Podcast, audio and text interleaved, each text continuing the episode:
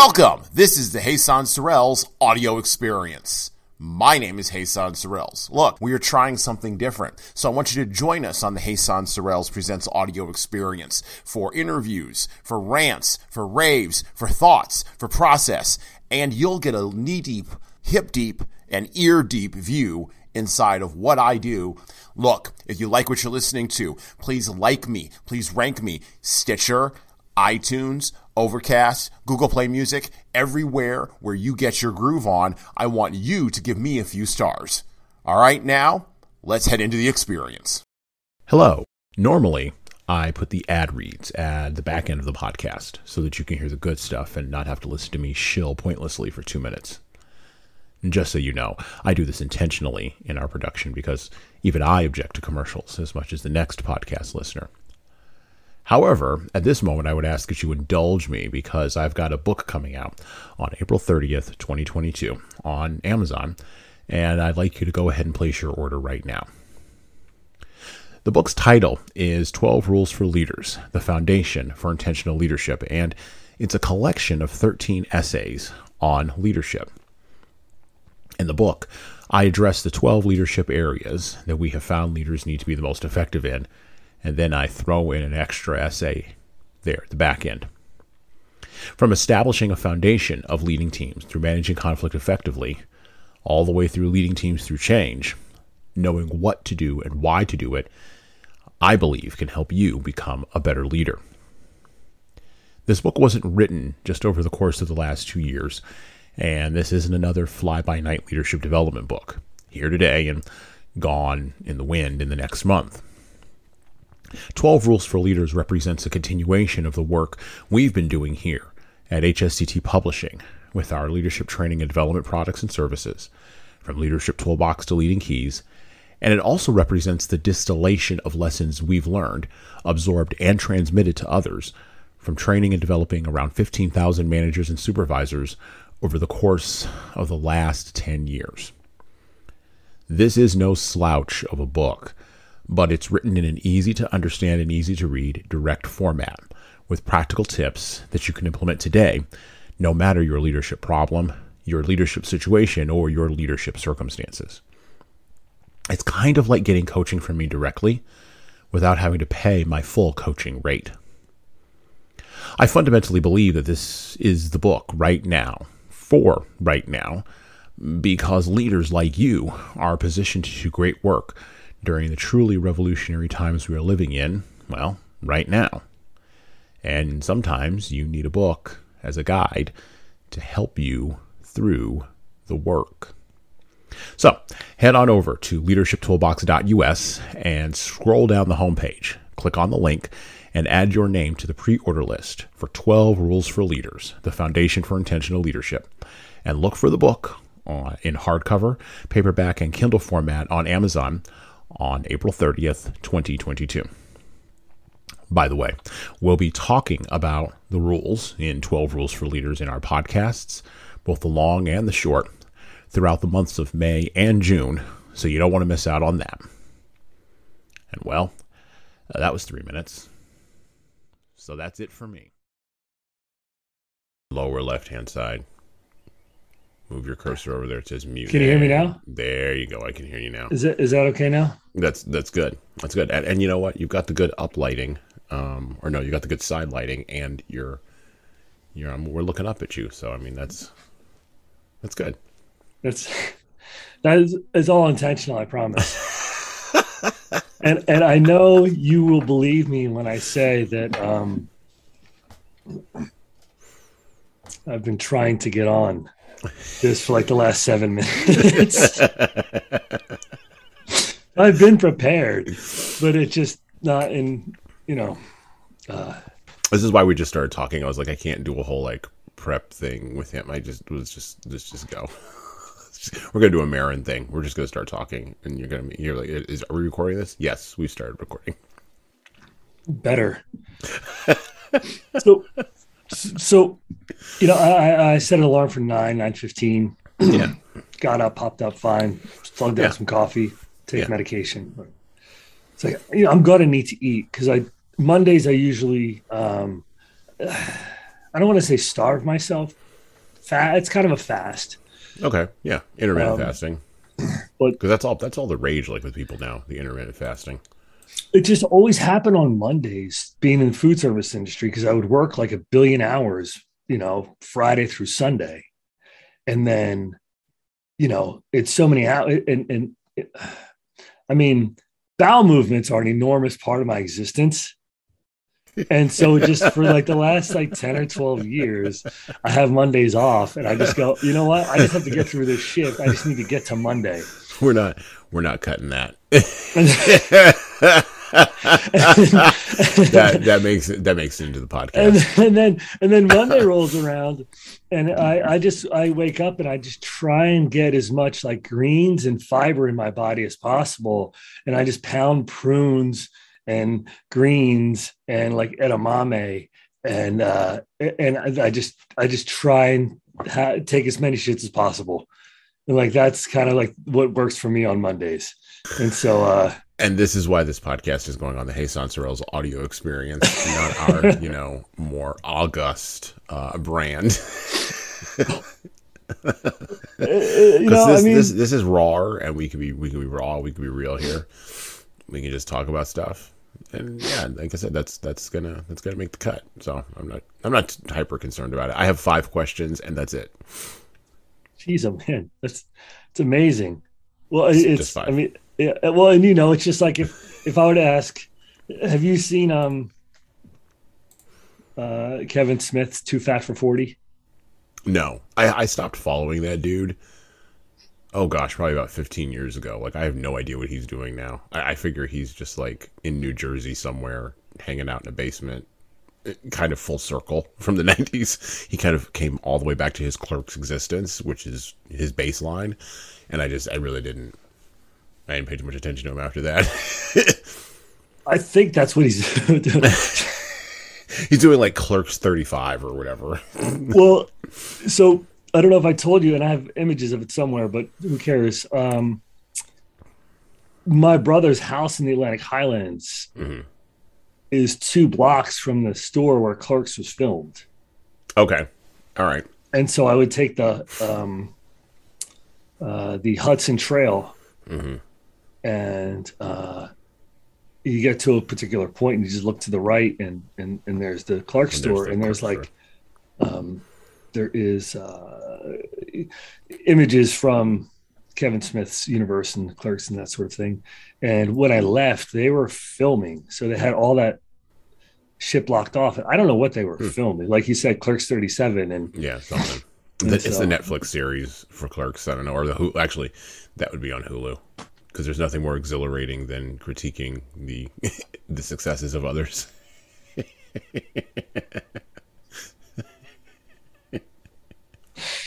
it's a, yeah. What the hell? Why not?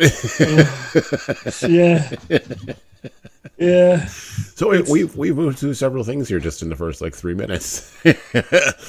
From mundane food service to bowel movements to Clerks and Kevin Smith. No, what, what, what, what was your point about old Kevin? What's he doing? Fat at fat at forty or fat after forty or I'm about to be fifty or whatever the heck that thing is called. so uh, so um he was i believe the title came from when he was kicked off the airline because he was too fat for the seat I vaguely remember that. and um I remember somebody, yeah, somebody was like complaining about it on social or something, some social he was like media platform hanging somewhere. into the other seat Yeah, and um excuse me no, no, no. He had too much success. Like that's that's kind of what happens. and um That's why I roll jujitsu now. I don't want to have too much success. it's it's uh but I also want to get armbarred by a 27 year old former wrestler. So I mean, there's also that. Well, you, you want to Yeah, sure. Why not? What else am I going to do with my day? Yeah, I have like I want to be tased. I want to know what it's. I want to know what it feels like to be shot. Yeah, there you go. I mean, that might be a little. I'm serious. I've had this fascination, but the ta- Okay. too fat for forty thing, like he, so he put this out on maybe Netflix or something or whatever, and and so uh, it starts. It basically the the outline of the program is uh, the audience asks questions and he answers them, okay. And uh, an audience member asks one question, and then he answers it, and he speaks for a full hour answering that one question and he closes his the answer with like uh yeah so that's how i met bruce willis Oh, okay. well, there we go. I mean, that's so that's our podcast culture come full circle. Then, I mean, you know, you ask one question, and then 40 minutes later, you get to the next question, and by the time you get there, ah, we're done. Guess we got to close the hour. Congratulations, you wasted an hour on that. well, it, for me, it kind of like it, it brings the uh, it, it brings the attention to uh, things like uh, entertainment, Mm-hmm. Sort of versus uh, like uh, stand-up comedian versus entertainment, Okay. performance uh, versus improv. Oh, okay. All right. Yeah, I can I can see where you would get there from that. Yeah, because you know what? I mean, in general, those two things are kind of together, but you're talking, but they're like at two different extremes. Like there's a there's a line there. It's not a confluence. It's a line. You know, there's no overlap. So, and of course, everybody's performing now. Like we're performing right now. Maybe more honestly than other folks, but like we're, we're, putting on a show. I mean, there's a show, you know. And I tell this to people often, like Sinatra. Number one, Sinatra would have hated social media. He'd been like, "Screw all you guys," and he would have like run away. But he often said that um, the and, and a lot of old school performers got this. You talk about performance versus improv. A lot of old school performers got this. The only thing that I owe you is a good time. I don't owe you my life.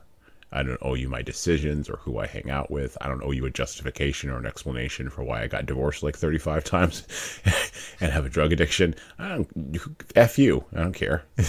Go away. And that is the that is the attitude among many old well was the attitude among many old school performers. I think probably I read the other day somewhere that Dolly Parton turned down like being in the Rock and Roll Hall of Fame. She was like, "Yeah, I don't I don't need that. Thank you, but go away." I, I don't deserve it. She was very nice. She was like, because she's Dolly Parton. She's like, I don't deserve it.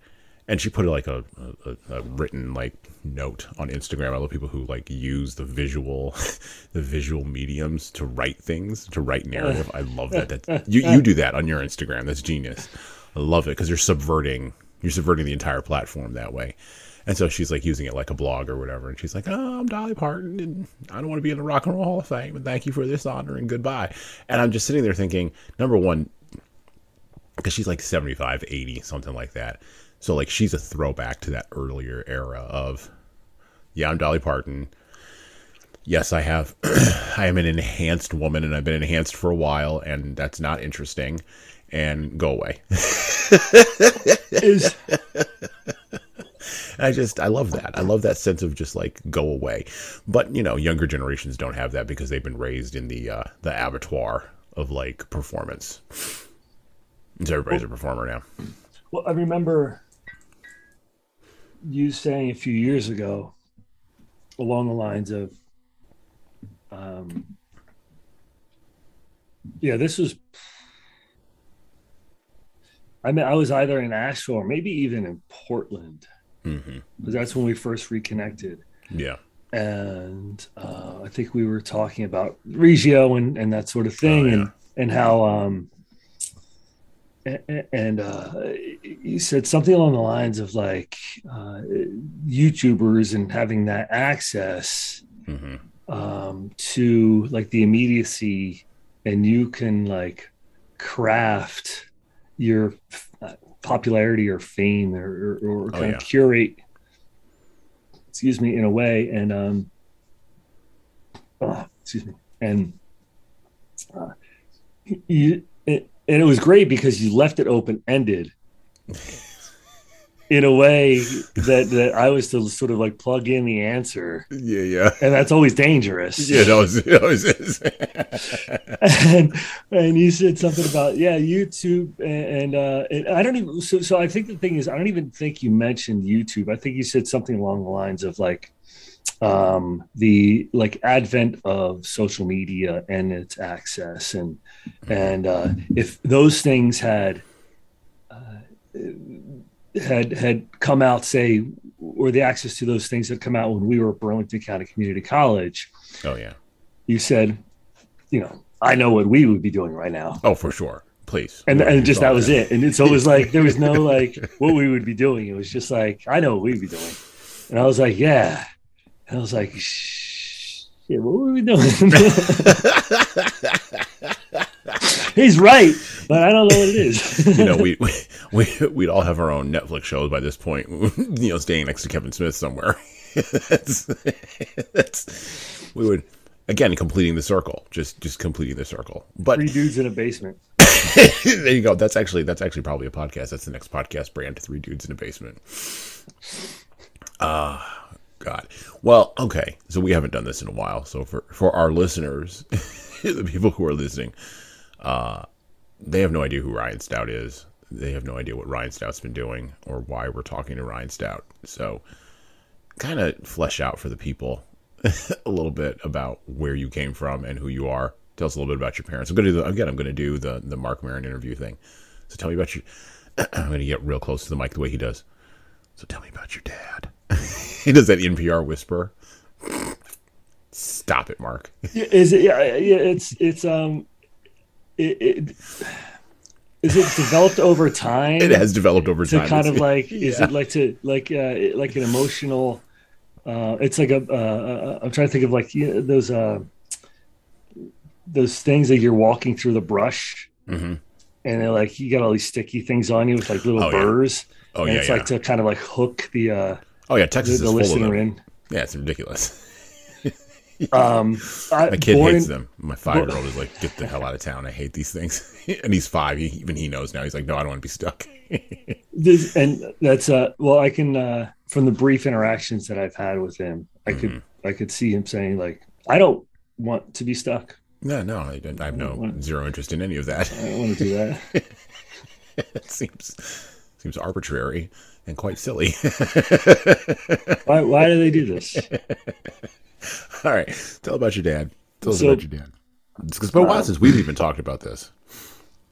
uh, born and raised in trenton new jersey uh, born in 1978 january uh, capricorn for whatever that means uh, people seem to like it and um, uh, my father and mother. it's interesting a lot of things aren't kind of revealed until you're an adult through your parents you know you yeah, I mean, when you're a, a kid, or, or when I was a kid, I'll just I'll, I'll keep it on I statements. I'll I'll, I'll uh, I will uh, apply you know 20 years of being in therapy into into the podcast because it is one of the things that I notice It is. during interviews when people and this is a real uh, potentially shitty statement to say. What is it when i see people in interviews or hear people in interviews answer, answering with you you you versus the people who answer with i statements? It's like oh you you've you've had some uh, movement towards self-actualization. You know or you've had a therapist who really drilled home to keep the shit on you, uh, meaning I. Meaning I.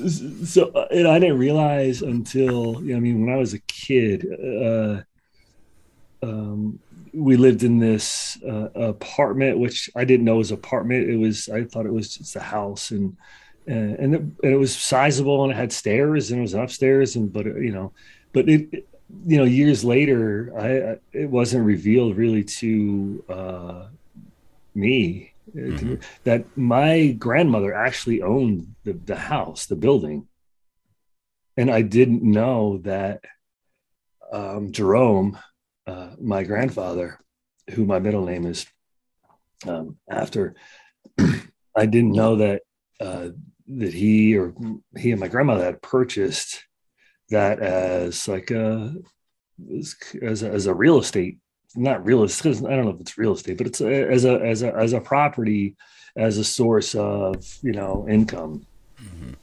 and um, and it, it just made me think like, oh wow, like um, there was like a foresight there, Mm. and Um, yeah, Jerome was Jerome was putting it forth in whatever way he was putting it forth. What did Jerome do? he was a, a an. Uh, I don't think I ever asked you about your grandfather. What did your grandfather do? Well, he died in 1976, two years before I was born of So you just got esophageal, the yeah, you just got the esophageal legend of him. cancer, Okay, and um, he was a uh, he was uh, a writer and eventually was the um, the I get whatever the, what's the head editor head What's the editor, head editor uh, of um of the editor in chief. Editor in chief of the Trentonian. Oh, okay. So that's where you got the writing book from. Like it skipped a generation and landed on you. Got. Back. Okay. back when the Trentonian was like Yeah. a legitimate paper. Yeah, yeah. Well, that was like that was like back in the day when like you could actually get local news. Yeah, they they went to legit. a, a place called Choquette's, which is this bar, uh, Mm-hmm. uh, uh, and, and kind of like the beginning of uh, the Berg, Chambersburg, and and and uh, my grandmother's house. I believe you may have been there once. I probably was. I probably Okay. was. But it's been like 20 years ago. if not more. We're getting old, bro. I'm old. We're old.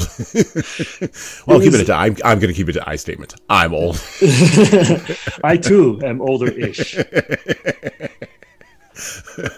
And it was uh the, so so the the the behind it was a Quinton Avenue and it was on the street behind the athletic fields of Trenton High is where um, my uh, grandparents' house was. He, yeah, he, uh, he- when World War II went down, you know, when this the United States made a decision to enter the war, he signed up immediately and But all those He- guys did. yeah.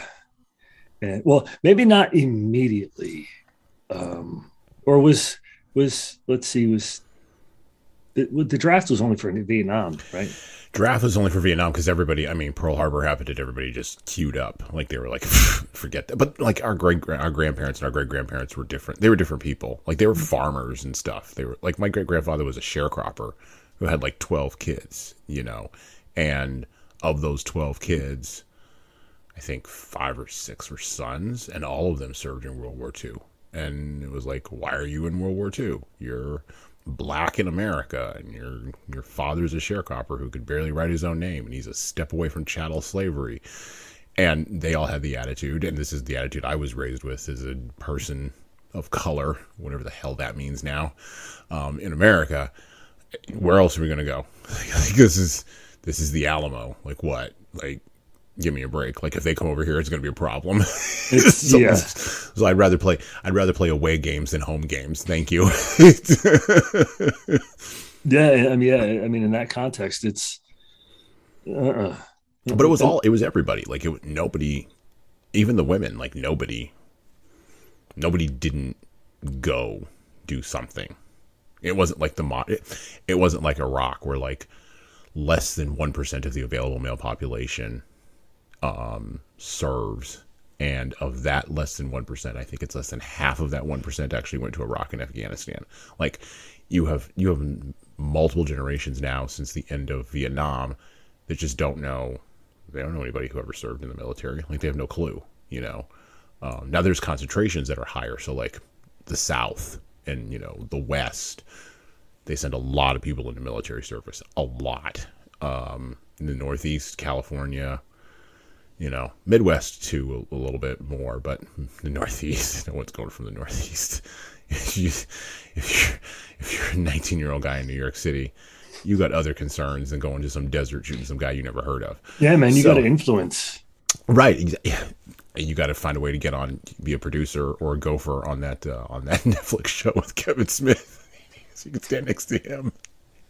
I just had this vision. It's just like uh, it's Kevin Smith, kind of like in a basement, and then like uh, whenever the the other person's time, it's sort of is uh, time to go full circle. They just like they just knock on the basement door, and then oh Kevin's like, oh you're, you're done.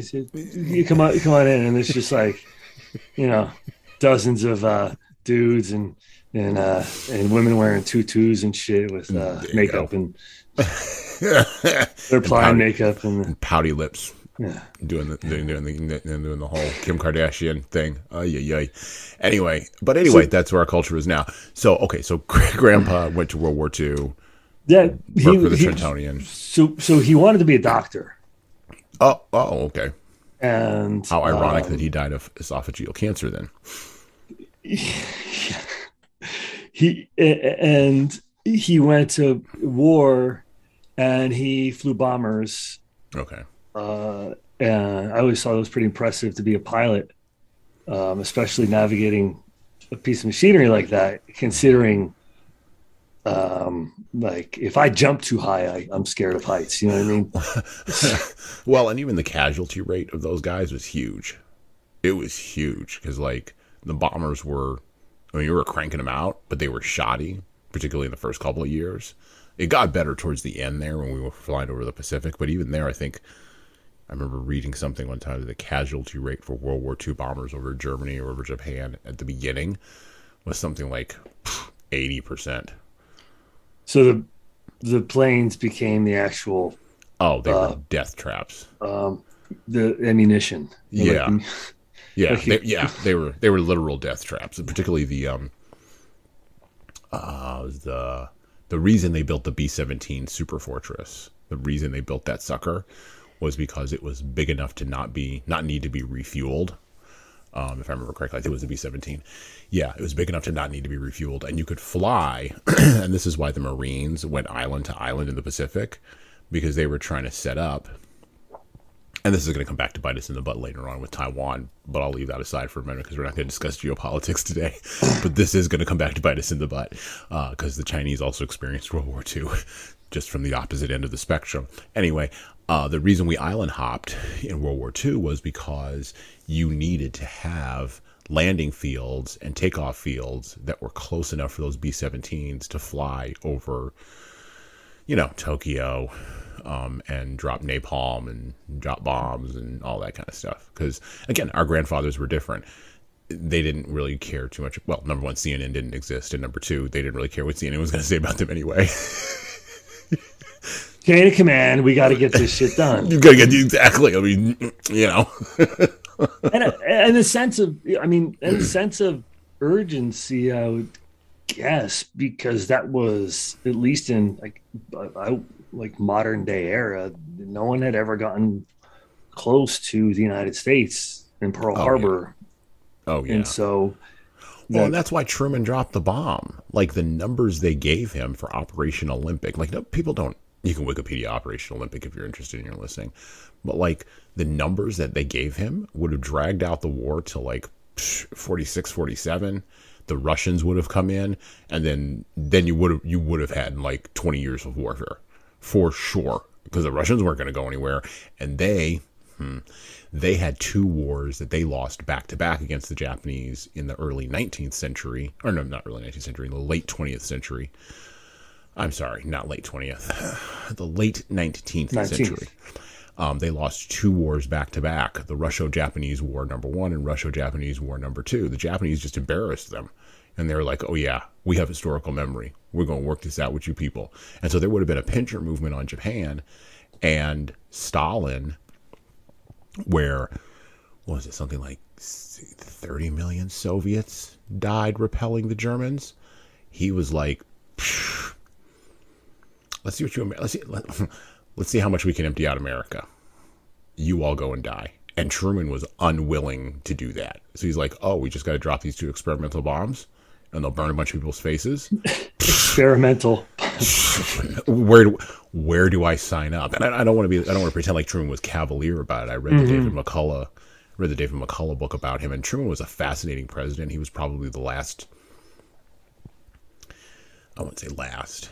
Probably, yeah, I guess so. Yeah, the last genuinely decent dude who was actually trying to look out for the world order and wasn't driven by like television the way Kennedy was, or just raw power the way Nixon was or being perceived as a cowboy and an actor the way Reagan was, or being driven by venal political pursuits the way that every other politician has been since William Jefferson Clinton moving forward. And yes, I will go on record with that. You all can come for me if you would like. and we can discuss president by president if you would like. But anyway, like Truman was a decent, I think Truman was probably the last decent dude. The dude went back to running his haberdashery. Like he went back to running his hat shop in St. Louis after he was president. That's uh there's something more uh, admirable in that act than Oh yeah. it really it, it's it it's like a demarcation from okay this is a call of uh, duty in a sense Mhm. to this uh, public or this um, as a public servant hmm and when I finish my responsibilities, I will return to the thing. And so instead of like enmeshing all of the Yeah. extraneous or kind of things that come along with being a politician, especially a, a president. You know, he's not he he didn't roll it over into charging three million dollars to give a speech at you know uh, a, a beam porcelain, you know, to show them you know or, or this is how you run a business. Like, we've been in business for since eighteen. Like we do, we don't. Right. Need, you're just you're just hiding money. Like it's. So Yeah. so that that's and that's what my my, my grandfather 12 uh successful missions i believe he needed 17 uh successful missions um to be uh to complete your your turn your your, Mhm. your your your um your your um it's like after 17 you could they'd be like okay you've done your duty Oh yeah, yeah. Okay. you know and so i think t- he did 12 and then the war ended And the war did. Okay. Yeah. He was probably relieved. and um, you know he was it's interesting i yeah, I had this conversation it, it, it- with uh, therapists or, or really whoever anyone i'm kind of like getting to know in, a, in kind of a, like a real way because you know I've, I've as you know i mean depression is a very real thing uh, for me. Um, and uh, and and so people will comment uh, like wow you're really well read and you're smart and blah blah blah and this and that.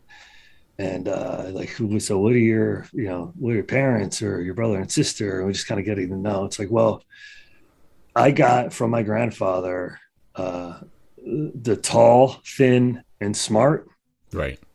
uh, crippling depression and uh, a drug and alcohol habit that wants to sacrifice me at every and any moment. They don't read so good, Right. but they have really nice houses and, and careers and jobs and families. hmm And uh, I've lived in a studio in Cincinnati. So, I mean, what's the, what's the, you know, Right. What's the trade off here? what's the trade-off you know and that, that might be uh i don't know if that's like paying homage to Occam and his dang razor and the Mhm. reductionist uh, uh but it, it just seems i don't know that that after 44 years of being in this corporal shell it seems to make good sense because despite my best efforts it's uh it, it, it you know i mean there's been many a, uh uh a dark night of the soul of like Mhm. going like what is fundamental like what is fundamentally completely broken about me that it, it is and and which which i am honored and glad that you scheduled and asked me to talk because uh, pretty recently there was as I sent that text to you. Yeah. there's been a, a pretty recent movement in um, in whatever uh, progress that is uh, personally. Um, so th- so my my grandfather was a editor at Trentonian and and uh, and he was a beer drinker, quiet, uh, stoic from what my grandmother and mother have told me, like stoic to the letter, and never raised his voice. But when he spoke, like fucking listened. And He, was um, the E.F. Hutton of the family. and uh, and I, I I I would be lying if I said I knew who that was. Right. That's okay. I know who E.F. Hutton is. I make, all I make all of these cultural references on the podcast to like old things or things that I know because I have like all these random threads in my head, and it's it's it's fine. It, nobody else knows. You, can- you can Google it. No, yeah, well, I'm, I gotta write it Google down. You know I mean? I'm a, I'm a, I'm a, I'm an information whore. Yeah, they had a great series of commercials uh, back in the day. Uh, I think they were like a financial advisory group or a bank or something like that. And the commercials basically said, you know, when E.F. Hutton talks, people listen. And then there was like silence in the commercial. It was like back in the 70s or something that these ran. Um, and that's the kind of the dynamic you're talking about there, where like, oh, blah, blah, blah, blah, blah, blah. And then like something cuts through this, cuts through the noise that you absolutely have to pay attention to because, you know, it's significant and important. Um, I think that was the point of that ad campaign, or it could just have been really clever David Ogilvy advertisement. Uh, and, you know, and, I, and, I, and I do like that guy. do I like know who that is. yeah, yeah, yeah. I think everybody knows who that is. Okay, so what did your mom? What did your your not your mom, but your grandma? Who was who was who was hooking up with this this dude and making babies with him? yeah, Olga Terlecki. My grandfather's name was Jerome Persian McCarthy, 100% Irish. Uh, grandma Olga Olga Anna Terlecki, a Ukrainian, and so oh, okay. how sh- like my how her mother, my great grandmother, got to the country was um, what is happening between Russia and Ukraine now So wait, the Holodomor?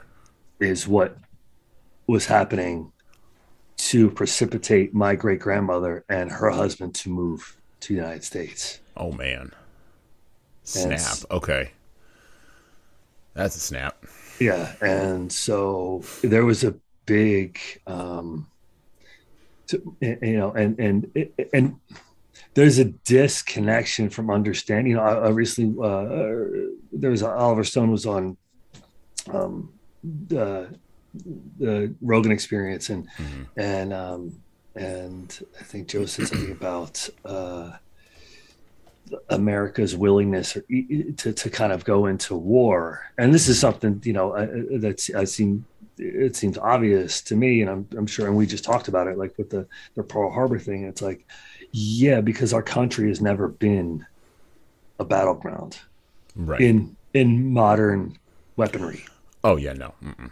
And so when it's like go to you know the people rally and say fuck let's kill everyone, listen that it's like well you you've never had tanks driving down the street, so you may think differently if Well, and and the reality is, and nobody wants to say this, but the reality is, yeah, China has a 200 million man army, but spread out across the Pacific, they can't hold a country this size. And with what we're seeing at in Russia right now, with with with how their supply lines have fallen apart into Ukraine, and now they're about to get bogged down because history doesn't history doesn't repeat itself; it just echoes. Welcome back to Afghanistan, my old friend um, unless unless Putin is a, a supervillain genius, which I don't think he is, but whatever. Um, and the Ukrainians are a proud people, so they're gonna fight. They're not the Georgians. They're not gonna. They, they haven't been like crushed. they're gonna. They're gonna fight. They're gonna fight led by a reality show president, but they're gonna fight. And so, you know, um, the reality of geopolitics is this the oceans have protected us and that's just a function of geography. And people today like to throw around the word privilege white privilege or economic privilege or male privilege or whatever the hell.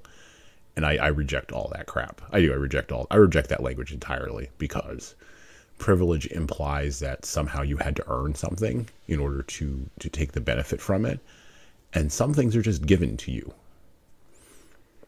that's it. Who makes the world? Like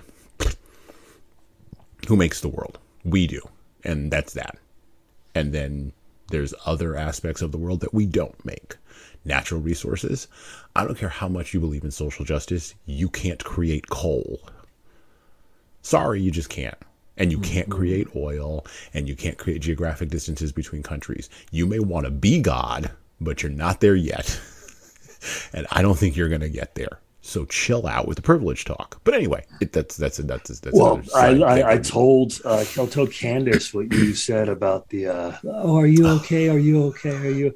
And I said yes. And I talked to Jesan about that, and and uh, because I, I I know you, and I know that you you you call bullshit. Oh, for sure. And so I was like, yeah. I talked to my buddy Jesan, and he said, um, he said, I'm fine. Just get the hell out of my way. Right. And she goes, I like him. I was like, yeah, he's fucking awesome. and so, uh, well, Andrew and, McWhorter and John, Andrew McWhorter and John, uh, or John McWhorter and Andrew Yang were talking about um, John McWhorter's new book, Woke Racism, um, on his I, podcast. I, I love, love him.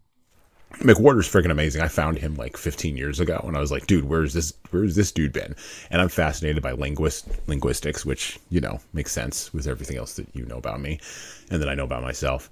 And um, I was listening to him, and he asked he asked Andrew Yang on Andrew Yang's podcast, and it, it struck me because this is not a question that typically gets asked. He goes, do Asians think very much about what white people like? Do they care what white people are thinking about them? And Andrew Yang actually paused and goes, "No, actually, we don't. We don't really think too much about it, like at all. Like it never factors into our into our thinking." And McWhorter goes, "That's how I need to raise my two daughters, who are like six and eight, apparently, like to not just really care." And I thought about it myself, and I'm like, "No, the way my mother raised me, the way my father raised me, the way my grandma put stuff, I don't." It doesn't really consume me. Like I'm not I'm not walking around here looking for racism underneath every like its situation. As a matter of fact, I'm not looking for it anywhere. Uh matter of fact, when most things happen to me, I usually attribute it to failures that I have had or things that I have not done correctly or whatever because there's so many things that are within my power. And if I'm worried about all the things that aren't in my power, then all of a sudden I'm letting other people run my life, and I'm, well, I'm too much of a control freak to let that happen. Well, you, you you you are you know you are happy, and and and accept the challenge of being uh, an active participant in your own life. Well, yeah, in a Kierkegaardian and, sense, yeah, absolutely. And, and and and when you do that, it's it's it's it becomes almost impossible because of i mean myriad variables contributing to every movement essentially and so to link it to this to one particular thing although i'm not uh, saying that uh, racism and all these other social things are are are, are non-existent or not contributors sure. of this and that but um, there's a there's a lot going on and and and you know, that's you know the the boxer Jack Johnson mm-hmm.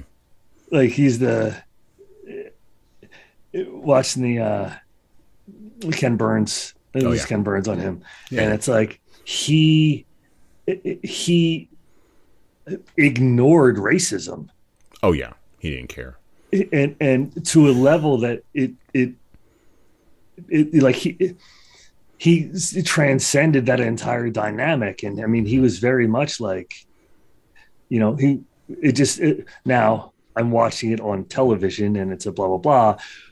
But i don't know man. He was it's and and and someone sort of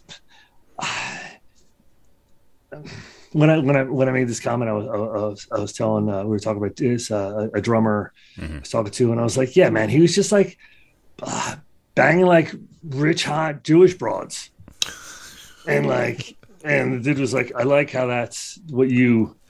that's how like he subverted racism was that. And I was like, well, dude, you gotta like, you know, you either really have to know what you want or have some uh, big set of balls or be free in a way that is uh, transcendent of how most people live their life in order to even get to the point where you're engaging or uh, uh, uh have an, a, an, opportunity or uh, to, to you know be in the same circles as those those people, oh yeah that, that type of sort of uh wealth. well like you you have to like not care like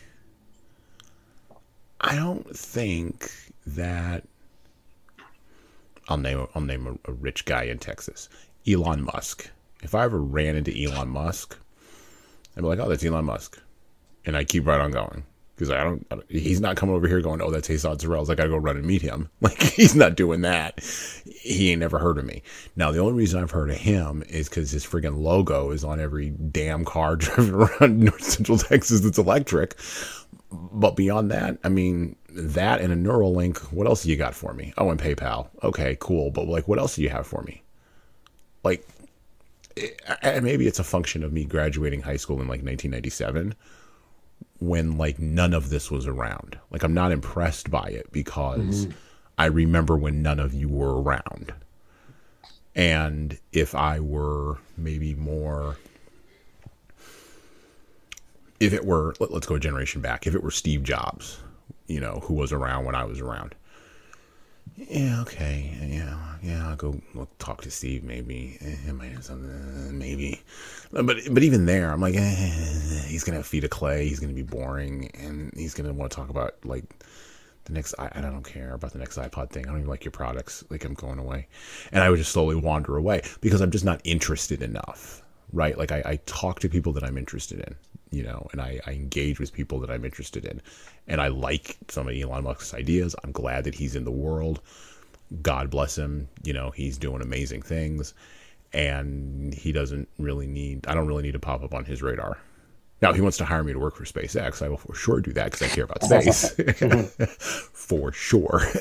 But uh, but even then, it's not going to be a sort of master slave relationship. We've abandoned all of that. You're going to pay me what I'm worth, and I'm worth a lot.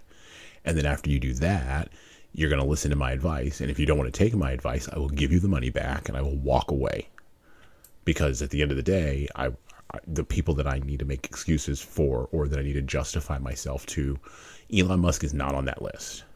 Neither is any other rich guy on anywhere or rich woman. They're not on that list. The list of people that I need to justify myself to is extremely tiny and fits on the palm of my hand, to paraphrase Brene Brown. fits on the palm of my hand. And most of those people, actually, all of those people are in this house. And that's it. Uh, there's no, there's no, what are we doing here? what are we doing here? Like we're done. Like, but most people are like uh, status and power and money and impressions, and then that's where to full full, full circle, you get politicians running around who've never been in a war before and don't have that list on their hand, talking about Democrat and Republican. Talking about how we got to go to the Ukraine and we got to have NATO no fly zones and all this kind of nonsense. And I'm just like, give them weapons for sure Give them support for sure. Let their refugees come here for sure. Open the door. Those are the kinds of people we want to come into to here. Are they going to politically vote for the way you want to vote for? Well, you know that's the risk you run. Whatever, but let them let them in because we want to make friends with the Ukraine. Uh, because the reality is, if you want to hold this continent and you want to invade it, you're going to have to drop nukes on us first. It's going to be nukes and clear the ground and then you're going to have to hold it. And good luck with all of that. There are 300 million, 340 million people on this continent, on this country alone. And unless you're going to enter in from Russia, I mean from Russia, from Canada or from Mexico, which good luck with Mexico. That's a failed narco state. Yeah. drug dealers will cut your head off before you will be able to come in. I mean, you're able to sneak a few things in. I think there's some shenanigans going on at the southern border. We see that with fentanyl and with China. Um, but Canada, yeah, okay. I mean, it's an empty wasteland. They won't notice you coming. Won't, we won't notice you coming anyway. You're going to have to hold, and you still don't have enough people to hold the country. You just don't. And by the way, I looked up the statistic the other day. There's 6 million registered guns in the United States, and there's an estimated, get this, 300 million unregistered everybody stay home. Yeah, stay one home. gun for every. just stay home. just stay home. Y'all just stay home in your own your own countries, and we'll all be friends. that, and that, that, that's I'd say it's a beautiful thing, and that's what you're saying about the Ukraine. Is like that's uh, the the. Uh, it's not irrational confidence, but there is no. like almost like uh, it's historical understanding of who you are. like this is our like, dude, we did this before. Fuck you. Right. Like we're not doing it again. Correct. Exactly. Yeah, you're going to come over here and make trouble. Uh, I'm going to paraphrase from the movie Tombstone. I love that movie. When uh, when Kurt Russell with that giant freaking handlebar mustache says to Bill, a fat Billy Bob Thornton, who he's beating in the bar, "You go right ahead. You pull that smoke wagon. You go right ahead. And you pull that and watch what happens." You pull that smoke wagon. That's right. I love that. I tell that to my kids all the time. they're like, they're like getting ready to pull some knots. I was like, "Oh, you go ahead, pull that smoke wagon. You watch what happens." That's, But that's the attitude of the people of the Ukraine. I mean, they went through the Holodomor for God's sakes. Like that's that was a Holocaust that they went through in the um, in the 20s and 30s, where the where the where the communist regime in Russia was systematically trying to destroy them. I've known people from the Ukraine. I've gone to church with people from the Ukraine. One of my good friends, he's married to a Ukrainian woman. Like they're they're proud people. They if you go through that, forget it. You're never going to allow anybody to f with you ever again. Like you're saying, so it's done. So give them weapons, give them support. Don't have a stupid no-fly zone. Don't do that because you get American F-22s shooting down Russian MiGs, and we will shoot down Russian MiGs because who else is going to patrol the skies over the Ukraine? That's World War III for sure. For sure. That's nukes coming from the sky. For sure. let's not do that. Uh, let's just uh, let's abstain from doing that. And look, the other factor that we have to consider, and again, I mentioned that whole like less than one percent of the American male population served um, in, in our most current 20 years of war making, um, with less than half of that 1% going to Iraq and Afghanistan. Okay, that's fine. Those guys are all back. You know, the boys that I'm seeing in the Ukraine, Grozny um, and Chechnya was a long time ago. Like you're getting you're getting commanders blown up whose last hardcore on the ground people are shooting at each other. We have to like you know, deal with that was Chechnya. And Chechnya was almost 20, 25 years ago now. You know, you got some 19 year old who was born when that ended, and they're in tanks getting burned. Uh, I mean, I'm sorry, kid, but they don't, they just don't have ground commanders. They don't have the personnel. So, military people right now are kind of watching very closely what's happening, and they're they're kind of surprised by what's happening. But the average 19 year old now that's in the 82nd Airborne that's stationed in Poland is being commanded by a guy who's like my age who was in Iraq and did two tours in Iraq. It's going to be a totally different kind of game. Totally different kind of game. Better command and control. It just comes from experience. Better command and control. Here's how you hold people together when things are falling apart. Um, here's how you don't escalate a situation. Here's rules of engagement. All of that. Just, just better because of everything that's happened to us since 9-11 and so that's that that's the silver lining in that deep gray cloud yeah it's it's uh it's it's one of those things that most people i think would say um uh you know why are you taking uh at some point as a military person um just maybe like esoteric classes or trainings and things that most people would say like um but then you get to it's like well you need to uh, warf- warfare evolve. Everything is is evolving simultaneously. Uh, the technology of uh, weaponry, the technology of all these communication across the line, and it's like, well, if you don't have kind of like the academic uh, approach To uh, uh, concomitantly grow with that, then oh and if you want to learn how to beat your enemies you don't study the american military. You want to learn how to beat your enemies you study the american military's enemies. So like you study the north vietnamese. You study the taliban.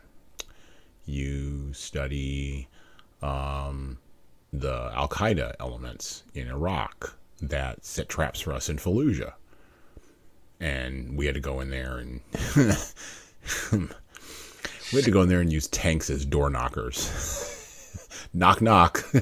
We're from America. We'd like to help. Like, and I'm making. I mean, I'm making a little bit of a light of it, but I mean that was actually that was actually what happened, you know. And so, again, the experiences of that in a 43 year old guy or a 57 year old guy who's commanding 19 to 24 year olds is radically different than the experience of a commander who is is is who whose last on the ground experience was 25 years ago. And between 25 years ago and now they've just been studying the glories of the great patriotic war and getting propaganda from putin.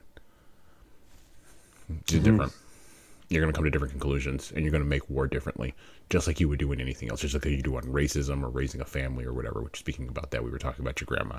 So let's cycle back to that. So yeah she she uh, uh, when my grandma my great grandmother got uh, old she uh, moved in with um, uh, my you know, my grandmother and, and grandfather and, and, the three uh, the, the, three daughters, mm-hmm. and so um, you know the I, I, believe my mom Sharon and, and her sister Donna and her the my mother's the middle and, and you know, my aunt Elaine is the oldest. And and um, uh, Aunt Elaine had her own bedroom, and then my mother and my aunt Donna shared shared a bed, in mm-hmm. you know, in the in one of the bedrooms. And then uh, when my great grandmother got ill uh, or was nearing sort of the end, uh, she they all believe I believe all three of them moved into one room. Or my Aunt Elaine, I think she was like married at 19, so it might have been mm-hmm. right around that time.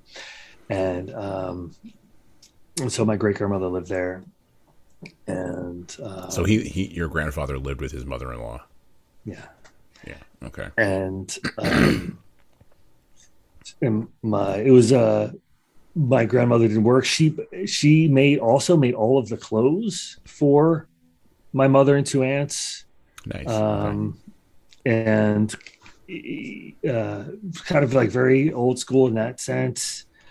Um, everything was you know kind of like a DIY, you know, mm-hmm. and and um, and I've seen some of the dresses that my grandmother made. I mean, just just beautiful, beautiful craftsmanship and um, and after my father passed away in 70 so in 70 my, my father my is that a freudian slip yeah well, something after my uh my grandfather passed away. It would have been 76. So, I mean, my brother was born 75. So, by that time, my Aunt Donna is the youngest. She was married and living in the Philippines okay. with her husband, Jimmy, and my cousin, Laura, who was, yep. you know, like one or two at the time. And then uh, my mother uh, had Miles uh, in 75, me 78, and my sister uh, 82. And then my Aunt Elaine um, had a son, David, my cousin, who's, think he's 50 now, or 55, 50. So you got a whole, like, 50s.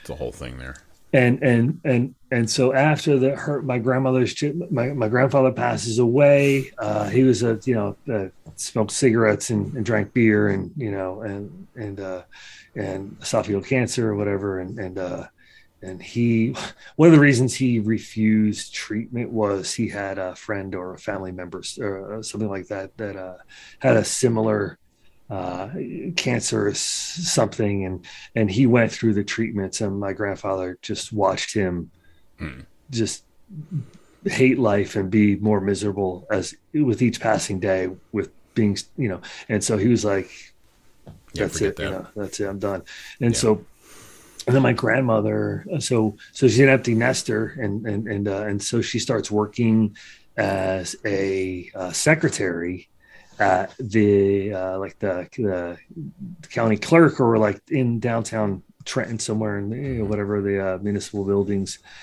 And she got the job through one of the neighbors uh, when they were hiring, and, and um, and said, uh, you know, I'll go. You know, we are looking for, uh, you know, this and that. She goes, I don't know how to type. I don't know, how to, you know. And, and she's like, I've been a homemaker for, you know, my entire yeah. life. And and he's like, ah, don't worry about it. And and so, and my grandmother being, you know, uh, who she is, and you know, uh, she said, I think I typed you know 17 words a minute and uh and just uh it was a horrible secretary and uh, and uh she said but you know it was um maybe a more uh, conducive environment to uh, I, I believe um, you know there wasn't this uh, sort of never-ending feeling of of mobility for every person who worked in every job. So oh yeah no so you know everyone who worked in that building you know uh, give or take a few years it, and they'd all sort of been through their husbands or wives had been through so the war and like all these and so like and and and you know my my grandfather being the you know editor the the, the main newspaper whatever and so and they, they were like you know very welcoming in, in, the neighborhood and like it was a very neighborhood community thing and so mm-hmm so her being you know let's just say you know uh, serviceable at the job was kind of a welcome thing because it served on a much deeper level yeah. something other than a paycheck it was yeah. and, and, you know and she's wonderful in you know, community settings so it was you know if you have to sacrifice you know 25 words a minute on a typewriter for someone who's always going to be early, someone who's going to stay late, someone who's going to do the job to the best of their ability, and this and that. Granted, it wasn't as big an issue then as I think it is now, but but you know that, and so that was um, that was that was grandma, and then um, and she stayed in that house for like sixty years, and it kind of became home base.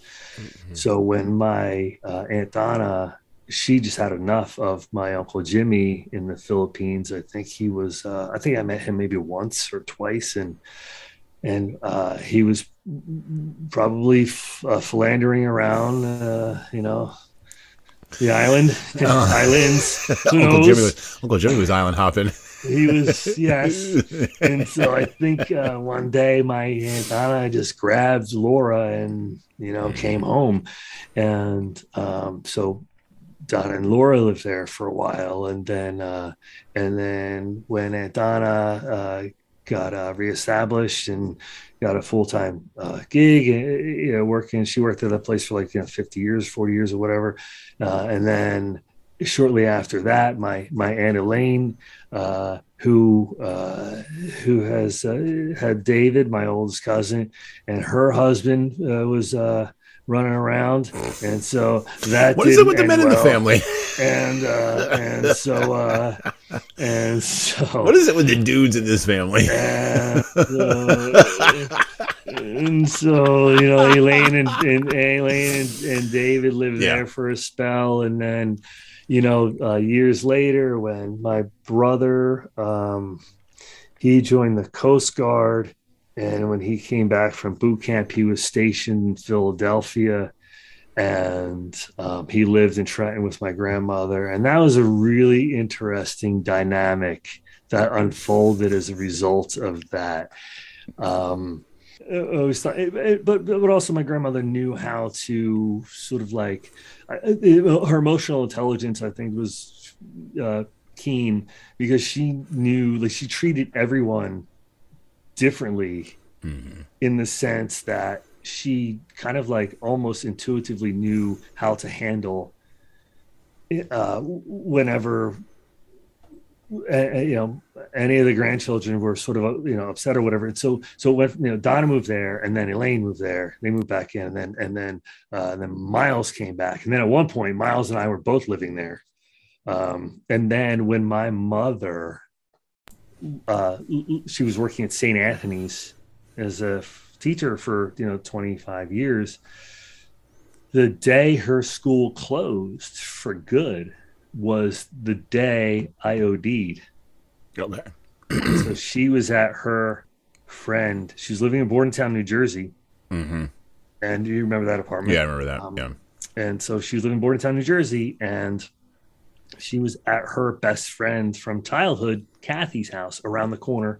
Yeah. In, in Bordentown and was um was kind of like like what am I going to do? I've been the you know teacher for this uh, blah blah blah, and uh and kind of like just uh, venting and like kind of like licks licking the wounds in this way. And and so on the way home, my sister's pastor, Daryl, calls my mother and says, um, Sharon, where are you right now? And she says, I'm driving back to my apartment. And she said, Well, where, where, uh, um, uh, do you have some place you can go? And she says, Well, I was just came from my friend Kathy's. And she said, Can you do me a favor? Can you turn around and drive back to your friend's house? And like at that moment, she knew hmm something something was up and and so um so she you know uh and, this is great because it's sort of leading into Mhm. uh, Yeah. something that will reveal a lot about my father and and that will that will kind of like tie that in and and so she turns around she goes back to kathy's house and um uh, and Daryl's like, you, you know, your son overdosed. He is, uh, he's uh, stable. He's in a coma. Um, and can you get down here? And uh, so she called you know, my father, and they uh, they got uh, they flew down immediately, and um, and I uh, was in a coma for about a week, and was on kidney dialysis and a feeding tube and the whole nine. And um, it, when I come out of coma, though, I see it's like my my mother and my sister, and there was like a family friend there, my brother, and there's another couple, you know, other people sort of in and out, and and I said, you know, and, and I, I guess I didn't notice um, until like a couple days after, and be like, like oh, wow, like like awesome, my dad's not here. That's like good. Probably wouldn't be. And I said, I think I asked, you know, where's dad? She's like, well, my mom was like, well, you know your father. Oh, And I was my. like, yeah. And I was like, what's going? She said, well, he he started uh, screaming and yelling at the staff and telling them they didn't know what they were doing and saying that he knew what to do or something because his brother just had the exact same thing and blah blah blah. And it's like my mom was thinking your brother had a like triple bypass because he's never eaten a green in his life and smokes three packs a day and drinks and eats steak for every meal. Like this is and so um and so he just like told everyone that they didn't know what they were doing and like everyone like fuck off. And then he flew back to new jersey only to get in his car to drive right back to the hospital because uh, with personality disorders and i this is i'm just speculating You're just speculating. You're just you're, we're just- Speculating. speculating. shot in the dark your, your, your years of your years of therapy and counseling. You're just speculating. uh, there's this thing called you know narcissistic supply and so Sure, if sure. you have no one to uh, fuel uh,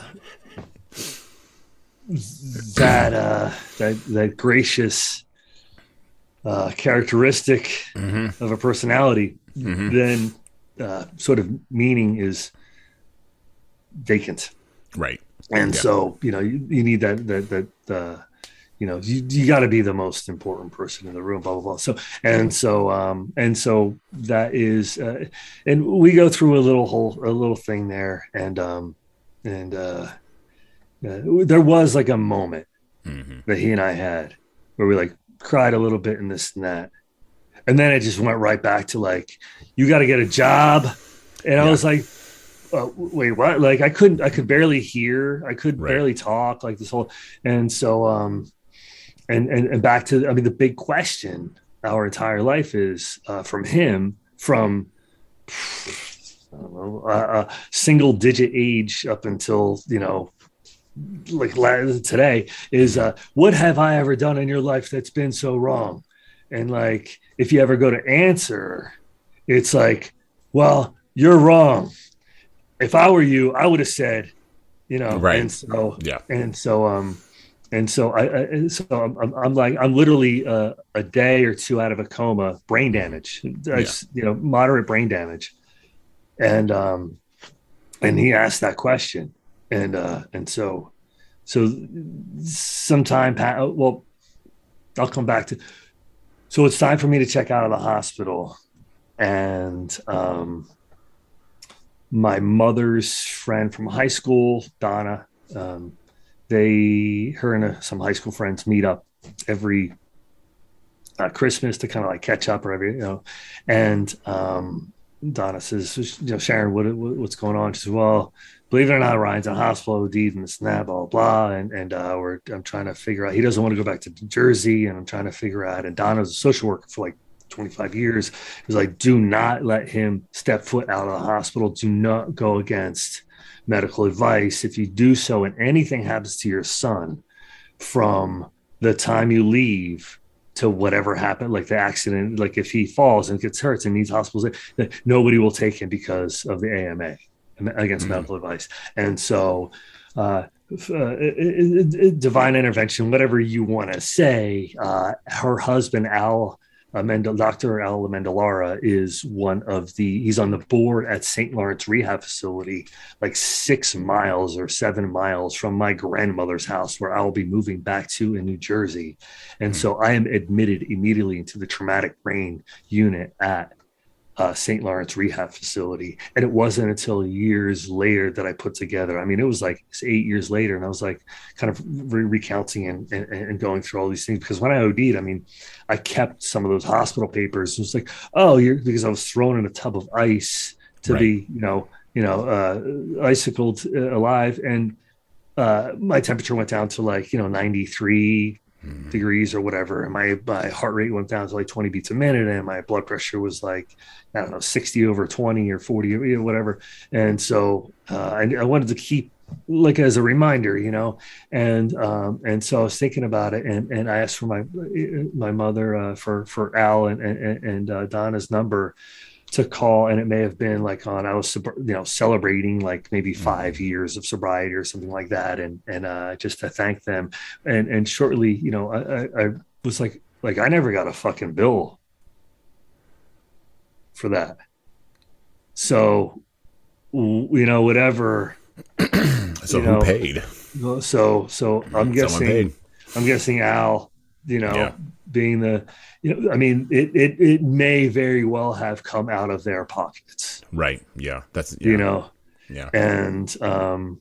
Well. And, well, walk me through or walk us through because yeah. you kind of skipped over a whole chunk there. You went right from grandma directly to hey, I OD'd. Uh, so there's there's a lot in there.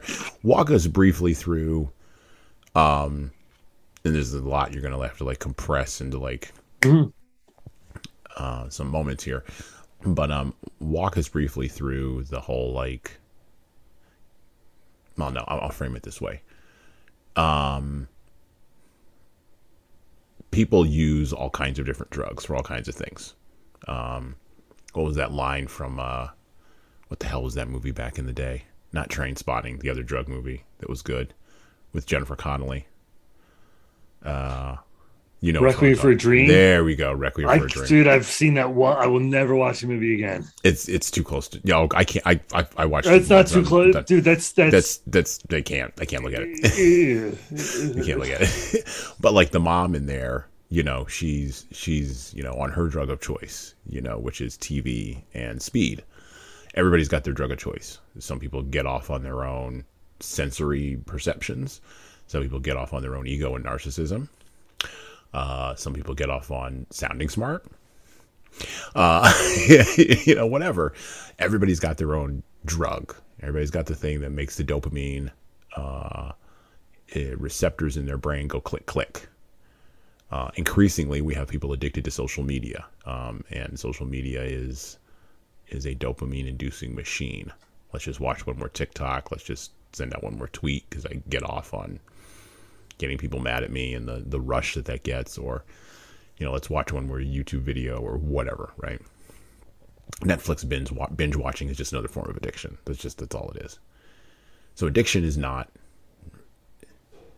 it's not interesting to me from a from a from a perspective of we should ban this or we should ban that. Like I don't care about that. To me, that's It's, it- it's like to me that's infantile. More, it's it's But it's more about- more to it like a spiritual Yeah. absence than than Yeah. Gabor Mate uh, does uh, has written uh, several books and and, and uh, he has uh, he's he's on a ton of, uh, you know he's been on Tim Ferriss's podcast talking about this very thing, and he speaks very eloquently about all of these um, uh, uh, uh, about the I guess misconceptions and kind of dated um, the evaluation or the dated information about addiction. Right. And- And, so walk us through your experience because I'm sure it started young. yeah it's i mean um the the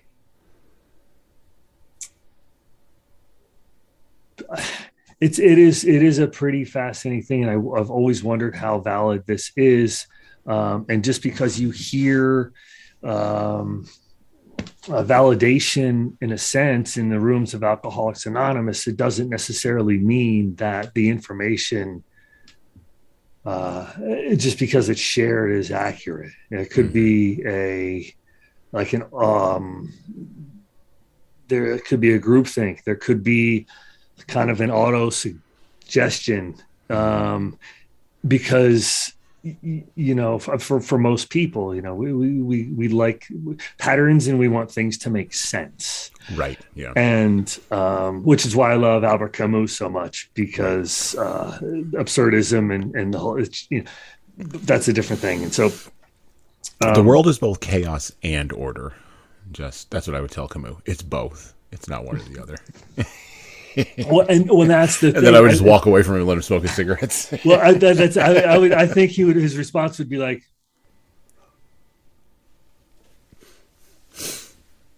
It is both chaos. You know, I don't think he would. Uh, I think he's very welcoming to sort of. At least Yeah. that's my kind of like uh, perception of his. It's a very laissez-faire sort of. Uh, oh yeah. uh, and and and so I told you about the the the, the father thing, and there was that Yeah. dynamic, and, and and I would say uh, kind of the impetus for a lot of that insecurity and those feelings. Uh, you know, because here you go, feelings, Fe- feelings feels like, you know, I love, I love, you know, feelings aren't facts. Fuck them, and and so. But it doesn't. It, it's uh, my, my my friend Michael Mitchell said years ago. He was like, yeah, fear of economic insecurity may have left, but it doesn't fucking make it not real. right. Like I still need money. you know, I mean? You you know, acceptance is you know a part of it. You know, the solution isn't acceptance because otherwise you just ah, okay, yeah, great, whatever. Uh, and and so uh, I I remember so there's an element of the confluence of needing to put on some sort of presentation, uh, the uh, the aforementioned uh, intelligent, look smart type situation um, elements of formative years of being a teenager and being welcomed into, say, a group that I thought was cool.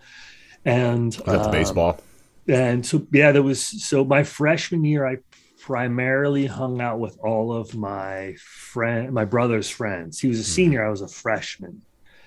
And so I quickly became good friends with uh, people who were 17, 18 years old when I was, you know, 14, 15 Yeah. and um, and that trend really continued because I have lots of friends who are in their late 40s and 50s now, and and even friends in their 60s and 70s, and so um, so it's my sophomore year, and Joe Meerherter, who's uh, all-state soccer player, and Danny Baylog, who is a baseball player and soccer player, athletes. They were both like in the top 10 of the class, and this and that, and and uh, and so we go to uh, we get after practice we we we walk to Pathmark, which is a you know 24 hour Okay. uh, grocery store a block from my place in, in Hamilton, my my my parents' place in Hamilton. Uh, we wait for Joe's mother, who is a pharmacist, to get off work. Joe walks around the store and he's like, we, "We're going to pick up some lemons." And so there's this 15 year old kid walking around with a, a bag of lemons. We get the lemons, we get in his, his mother's van, and we go back to Joe's house. It was a Friday night, and it was in uh, uh, early October, late September, and uh, we, we were doing shots of tequila. So this was my introduction to alcohol. Yeah. And so up until then, I was like very dogmatic in uh, in in any in, in- really in any nefarious behavior. You know, it was like if I didn't walk the I was hell, I was going to hell. I'm going to hell. Yeah, yeah. The fear of uh, Catholicism, Ah, and okay. so and so uh, we're sitting at Joe's, and all right, so- straight edge before it was straight edge. Straight edge before it was cool. And uh yeah and i just didn't uh no and i was like very like and and uh, and so we're doing shots tequila lick it slam it suck it lick it slam it suck. After about the three the third shot of uh tequila i remember going into the bathroom to to pee and looking in the mirror and how foretelling this is. I look in the mirror look myself in the eyes and like until then there was just like this this like uh this like vibrating insecurity or anxiety that was just coursing through me at all times and whatever. And like i just remember looking myself in the eyes in the mirror and going dude this is what you're gonna do. And Hmm. like and that was it. Like it solved all of my problems. And like i stayed drunk basically from 15 to 26 and then a lot but i had to maintain the thing always on the Right. honor roll uh, uh all county baseball uh like all the things you know Mhm. uh varsity basketball player uh baseball play you know just like doing all the things and never and hi- like living that sort of like dual life but i mean by the time i was like 16 or late 16 i had already been you know uh, consuming whatever it could within reason you know uh, pharmaceuticals uh benzodiazepines uh Mhm. xanax valium uh painkillers vicodin percocets. Uh i think 16 uh, new year's eve at 16 years old was the first time i did blow. And um and it was uh and like i didn't want anything to go in my lungs. So like smoking weed Yeah. i was like no i was like it's bad for i'm an athlete. Like Right. i don't drink soda because it's bad for you. And i don't let smoke come into my lungs because i'm an athlete and i'm better than that. I look down upon anyone who does Right. those sorts of things and so that you know I mean i started doing lsd at 16 years old and i mean just to kind of run through the gamut of all you know um uh i mean when it was all like by the time i was uh say like 22 23 uh i mean i was i was out of my mind and you knew oh yeah. By the time I Me- ran into you, yeah. it was uh and, and and i was still i wasn't necessarily well that's not even true i mean uh, uh I, I wasn't on i was gonna say i wasn't on any hard drugs when we met but i mean there was Oh, for sure you were. there was many times where Oh, i was at burlington on heroin or, Oh, yeah. like and uh and, and so but but kind of like the the last three years um and really even to that i mean and it- like hundreds of hits of LSD, hundreds of pills of ecstasy, you know, just like oh, just uh, just a complete monster, and um, and while maintaining a daily drinking habit, and you know, uh, and and probably the last several years, just for like a maintenance purpose, was was smoking pot all the time, and and also those like last three years, um, sort of intermittent, you know, uh, IV heroin use and and smoking crack on a regular. Like I smoked crack on my leisure time.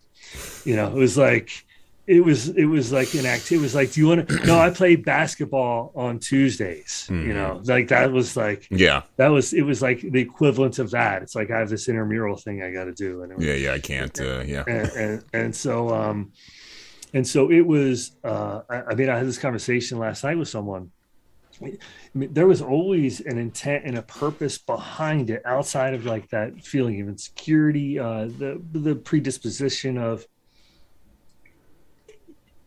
um some mental health issues like depression or hmm OCD and and um you know, not getting diagnosed to, to ADD or AD, whatever that is, until I was like 40 something years old. And, Yeah. um, and so the, the underlying pre-existing conditions, uh, and having many a conversation with many a therapist and many a doctor of like, yeah, like uh, all of this stuff sort of always existed in you because we did a very detailed history of my childhood and blah blah blah and feelings and all that stuff. And and it's like yeah dude this is you, you know the self-medication aspect of you know so there was that element. And there was also an element of like i want answers what Right. answers. This doesn't make any sense. Like you walk into a situation see the like the flaws and hypocrisy in people's demeanor behaviors and words uh, almost immediately and it's like well this doesn't like this isn't this doesn't match up. This doesn't make good sense. And so there was like an element of that as well so like looking for answers and seeking and and that sort of thing until um you know the uh, essentially the the the a, a, amorphous indefinable uh pain of of of whatever was driving uh my existence and by that time it was so uh, chemically necessary that it's difficult to tease out the or the nature, uh, uh, the, Yeah. uh, nurture Well, versus nature nature. aspect of it, and Yeah. and so um, it really like the so so leading into the uh, you know I re- there was this last this last bender that happened before I moved out to North Carolina. OD'd was. Uh, I had a friend who was had tickets to uh, Bonnaroo, and they were like, "Yeah, we're in Winnebago, and blah blah blah. You want to go?" And I was like, "Fuck yeah, let's do this shit!" And all psyched. And and in the meantime, uh, Holly and I, we had broken up because we planned. Uh, she, you know, she moved to. Uh, she traveled the world for like a year and taught English and lived in East Timor and worked on a thing in Australia and this and that. We were planning on doing it together, but I couldn't get off heroin, so Yeah. you can't really go to like Australia with a heroin habit. You know, you uh, Doesn't quite hey- work.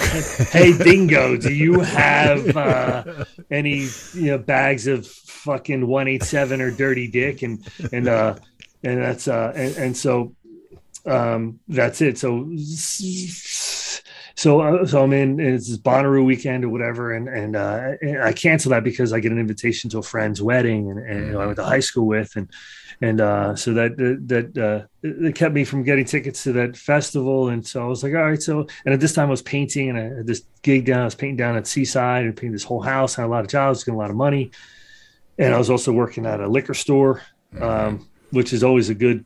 That's a good irony. That's a good. uh, that's good. That's good for for a person who's like uh, who's like addicted to alcohol. Let's go work at a liquor store. That seems. That seems. And I think this uh, time- that seems like wisdom. I, I, well, it's funny because at this time too, I was like, I was like, yeah, I wanted answers. I wanted, I wanted solutions. Like I was, I was like, I, I think I was vegetarian for a while. I was like, because it was like a healthier route. And meanwhile, I was, you know, uh, shooting heroin every day. And so Right. like, and so there's this always this like weird sort of like the irony of walking into a room and seeing the hypocrisy, and then also eh, in in, in, in But does that go back to? Does that go back to? And I don't know. This is probably an insight you Yeah. probably have already gotten to, like in your in your experiences. But I'm I'm kind of putting together some things now. Does that go back to the whole the whole like I was I was straight edge mainline dogmatic, and then like you know I did the shots, and like that's when my that's when my stuff split, and I was like, this is how you're going to handle that because the dogmatic part is the vegetarianism. The how you're going to handle it is the heroin and working in the liquor store. Is that where those two things overlap? Uh, poss- possibly. Okay, I mean, all right, I'm just- that's I'm a good. It's a great question. I've never don't know. thought of it, but very much like Because Uh, to be a vegetarian, to be a real legit vegetarian, requires you to have a level of commitment that's almost religious. It is almost a religious. I'm very disciplined. right. Even in When I need in- when you need to be. Well, no. Well, I mean, and even in describing like how you oriented your drug use, and even in knowing what I knew about you when, when we first met, like that's disciplined and regimented. Like that's not that. That part is a, I would say, a net positive. when again oriented towards things that are positive and behaviorally speaking be- is a character speaking. potentially Correct. positive characteristic absolutely um and of course you have to look at outcomes and consequences and behavior and all those things i'm not taking away any of that i'm saying yes you have to look at all of that and that through line hasn't really it doesn't really go anywhere like it, it it's still there you know I, it just pops um, out. It just manifests in a bunch of different spots. Yeah, well, it's. It, I, I think it's like that because you were you were on time, but you were like on time every day to go to work at the liquor store, right? Yeah, I mean, for the most part, yeah. They, I mean, I did. I did a shot. I showed up early. I stayed late. Yeah. Like it was never a work ethic, ethic, no. ethic thing, you know. No. It's that dang. That's the, the, the vegetarianism, and then you're gonna, go, you're gonna be on time, and you're gonna get some one eight seven and some dirty egg, and you're gonna go have a good time, you know, later on. Well, because if you take the leg of discipline off that tripod, you just fucking fall on the ground. You know right. what I mean? Like there oh, has yeah, to be, sure. a, yeah. you know, and and so it, it just um so but to answer the question about the the dogmatic and the regiment, so there was uh, and where it went from like uh, uh, straight edge this sort of thing, and I didn't necessarily think of it as straight edge, but also when you're you know a, a kid uh, or like I was 13, 14, 15. I don't really think kind of in those terms, but I understand yeah. um, kind of the like the motivational factor behind it. There, there's there's sort of similar um, uh, uh in uh, um, the crux of the uh, uh, yeah. of the matter is similar, and so it shares that. So, but like Chappelle's bit in Killing Them Softly when the car, his white friend is driving and oh, he's yeah. in the passenger seat yeah. and they're stoned. Yes. And he like either blows through a red light or speeds along on this and that. And the cop pulls him over. And uh and what Dave is blown away by is he's like, I'm a black man. I would never, this would never even enter my mind to Oh, say. yeah, shakes the cop's hand at the end of the bid. He the says, uh, he goes, uh, the white guy goes, he goes, well, you know, you were speeding and you did this and that and whatever. And, and the, the, his white friend, the guy driving, goes, Oh, I didn't know you couldn't do that.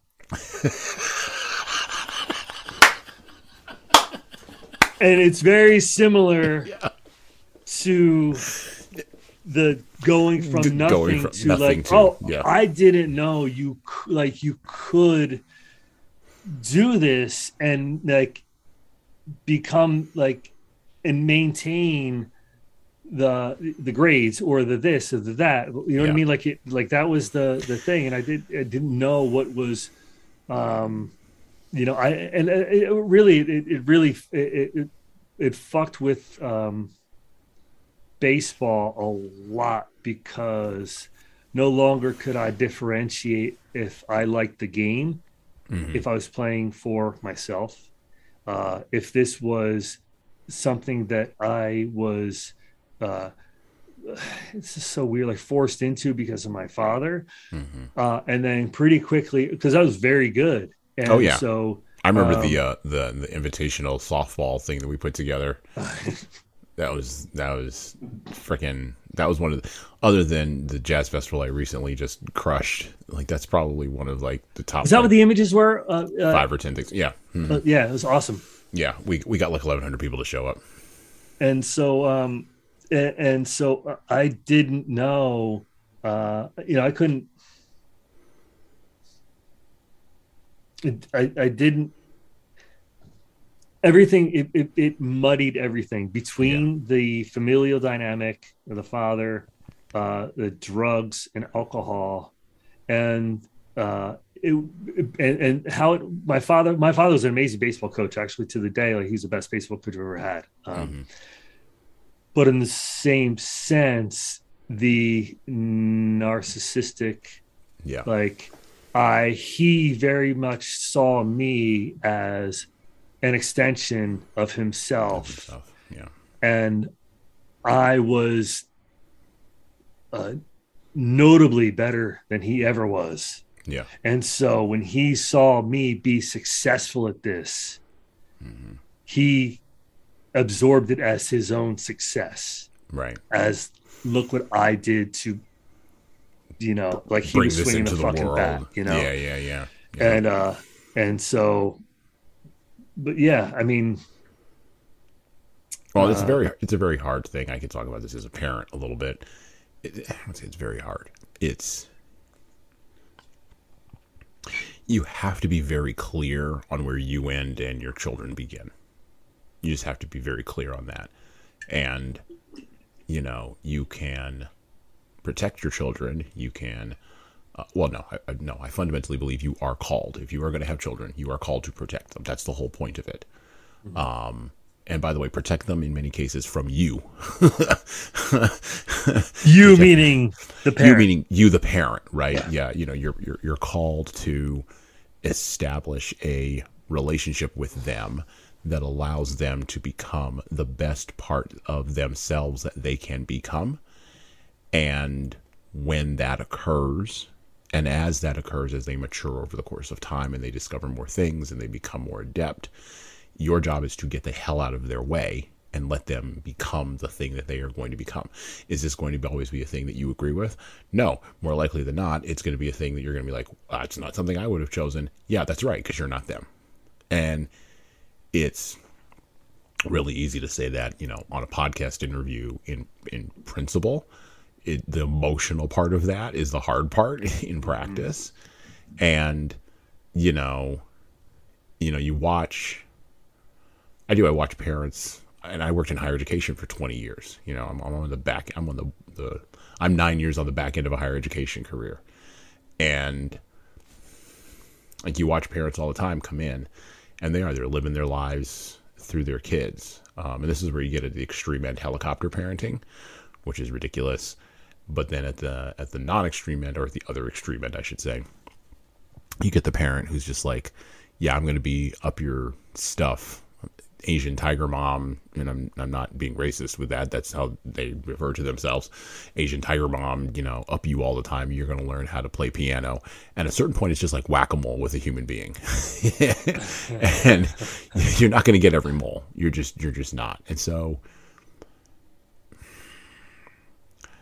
I don't know.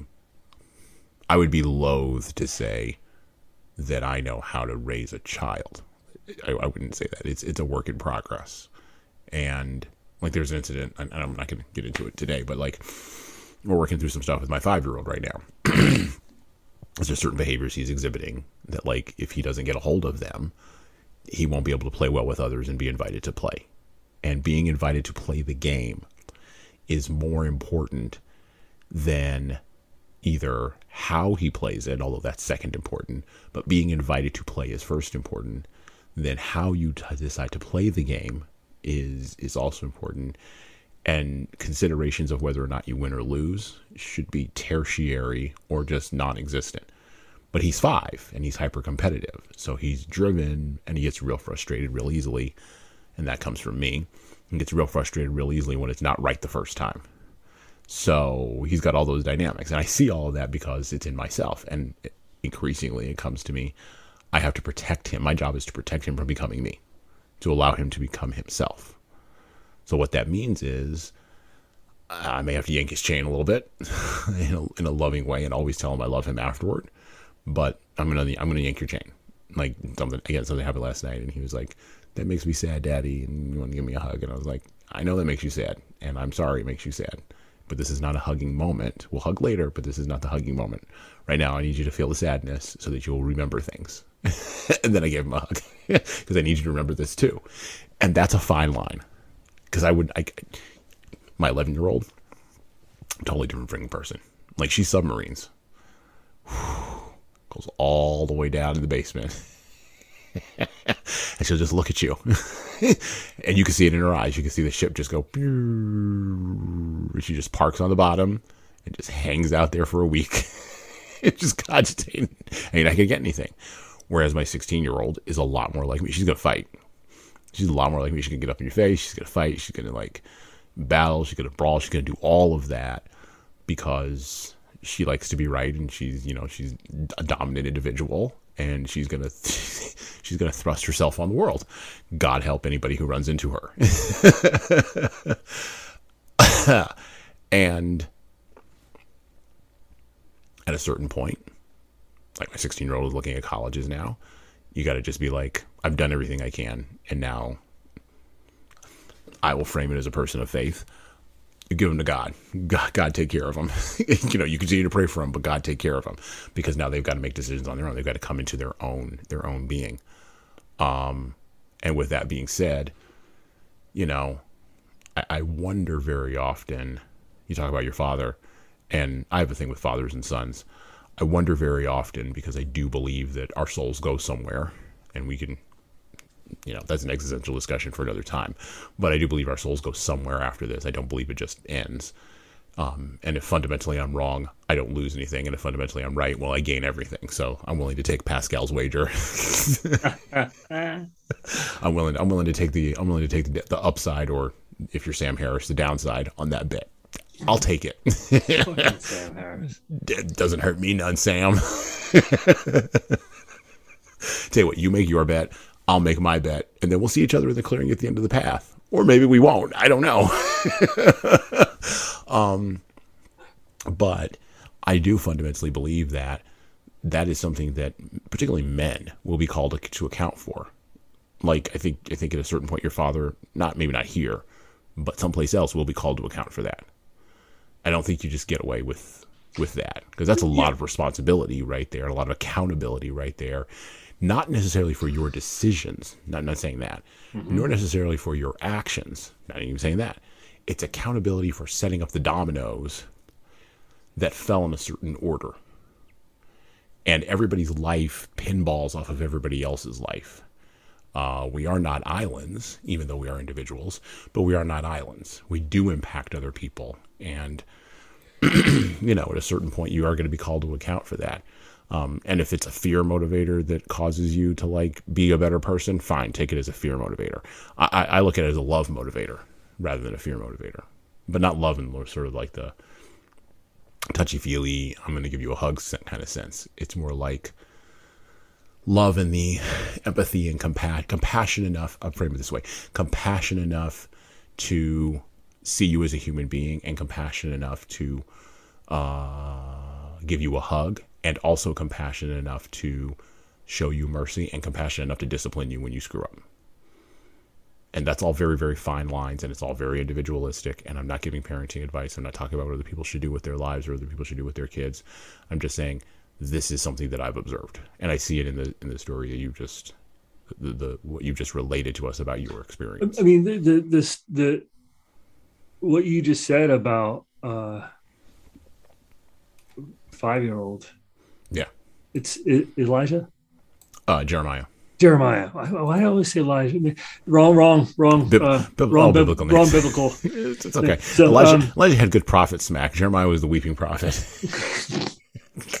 so, like that, oh, Elijah did. There's a great story in the Bible where he like he like basically he basically talks smack to the prophets of Baal and he like they like flog themselves all day and trying to get a stone to light on fire.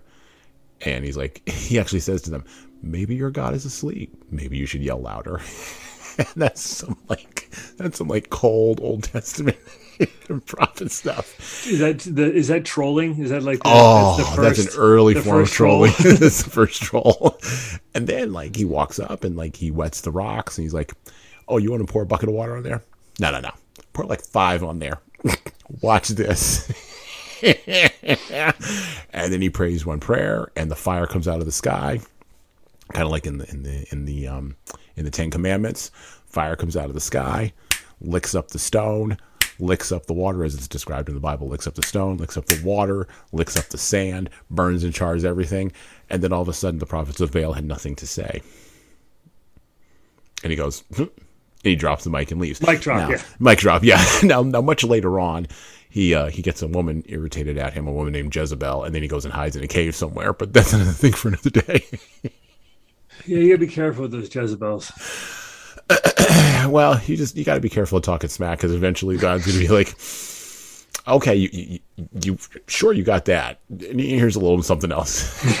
but, it's, but the, the, the interaction you just described with Jeremiah, like that is, I mean, in the, I never like had one Mm-hmm. interaction, even a fraction of that, sort of considerate hmm with my father. Yeah. Uh, and that's It- where the it- accountability part comes in like that's that's what i believe that's what i believe uh men again men in particular will be held to account for yeah, i don't know where i don't know when but i i, I firmly believe that Yeah, my, my, my friend Matthew, uh, you know, he well, he he says all the time, you know, uh, if you cheat, you can't win. You know, there you go and um, and um,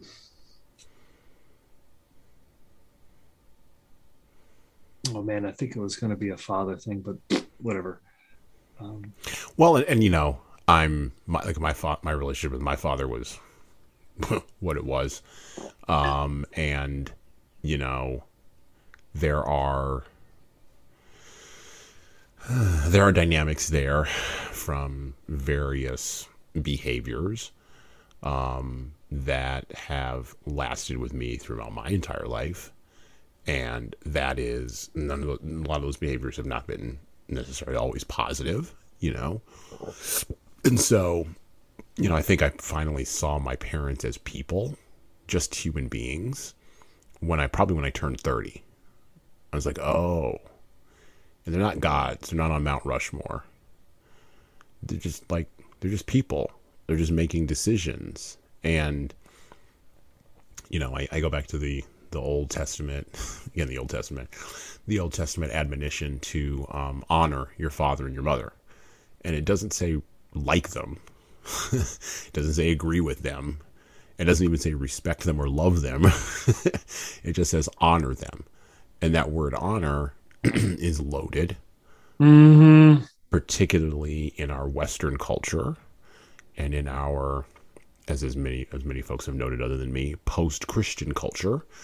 Uh, I would call it a I would call it a revert back to mean of a pagan culture, which is fine. Uh, I guess if that's what we want to do as a civilization, I guess that's where we're going to go. Uh, not to say that I won't have something to say about that, but I guess that's where we're going to go. Okay. Um, but if we honor our parents, honor doesn't mean we have to love them or like them or respect them. It means something else. It means something at a higher level. But it also is biblical, and this is in the New Testament, that, you know, parents are called, particularly fathers, are called to not vex their, their, their sons and daughters. Don't vex your kids. I think that's a good ammunition. Um, but it took like 2,000 years to get you to get there. Uh, but I think it's a worthwhile admonition. Honor your parents, absolutely, because that's the one end of the relationship. But then the other end of the relationship is don't set up your children for failure. Don't vex them. And and and who has the more weight in that situation? Who has the more responsibility there? Uh, so yeah, I don't know. It's it's it's complicated and you know, we live in a culture where uh, there's a lot of talk about toxic masculinity, which is another term like privilege that I roundly reject because A, I don't know what it means. And B, um, when you're talking about masculinity, you're always defining it against something else, like femininity or the feminine. Um, and that's another one of those like that. that yeah, another, like, masculinity means uh, sort of aggression, war, like the more, the more sort of like, and then feminine is, uh, you know, uh, uh, beauty, uh, nur- nurturing, soft, you know, blah blah blah. And yeah, and yeah. so that doesn't, but that doesn't. doesn't You're taking two things and conflating them. You're making, you're cherry picking. Well, and it's, it's it's a Jungian conception. Dare I go to Carl Jung? You talk about Freudian. Let me go. Let me go Jungian. It's a Jungian conception of two-ness that is kind of not serviceable in the real world where we all live. So, you know, um, if I am married or if I'm in a relationship, but let's, let's go to marriage just for the sake of whatever. If I'm married to somebody, my biggest negotiations are going to be with that person. and like those are the ones that I have to establish and maintain based on both of our strengths and and and shore up and support so that both of our weaknesses are are addressed not necessarily by each other but that they are both addressed and we have the space to address them like my wife can't fix my weaknesses just like I can't fix my Aware, wife's weaknesses. awareness. right awareness Aware, yeah. If there's if there's if there's awareness and um, so when it's ha- like in real time, if those like uh, that thing is happening, it- Mhm. you, you you you know you throwing it back in one's face if they know it is a weakness that they are working on right. from the person who you're like that doesn't it's it's it's uh, counterproductive and it's just just if there wasn't a rift it's there is now. And Oh, so you're repairing the rift on top of addressing the thing that you are aware and the other person is aware of as a weakness. And so it's like I I it's not a principle that we have, but it is a way that we have argued. Like my my wife and I get in arguments. Like we we we, we, we discuss things vigorously. we have vigorous fellowship, such as it were.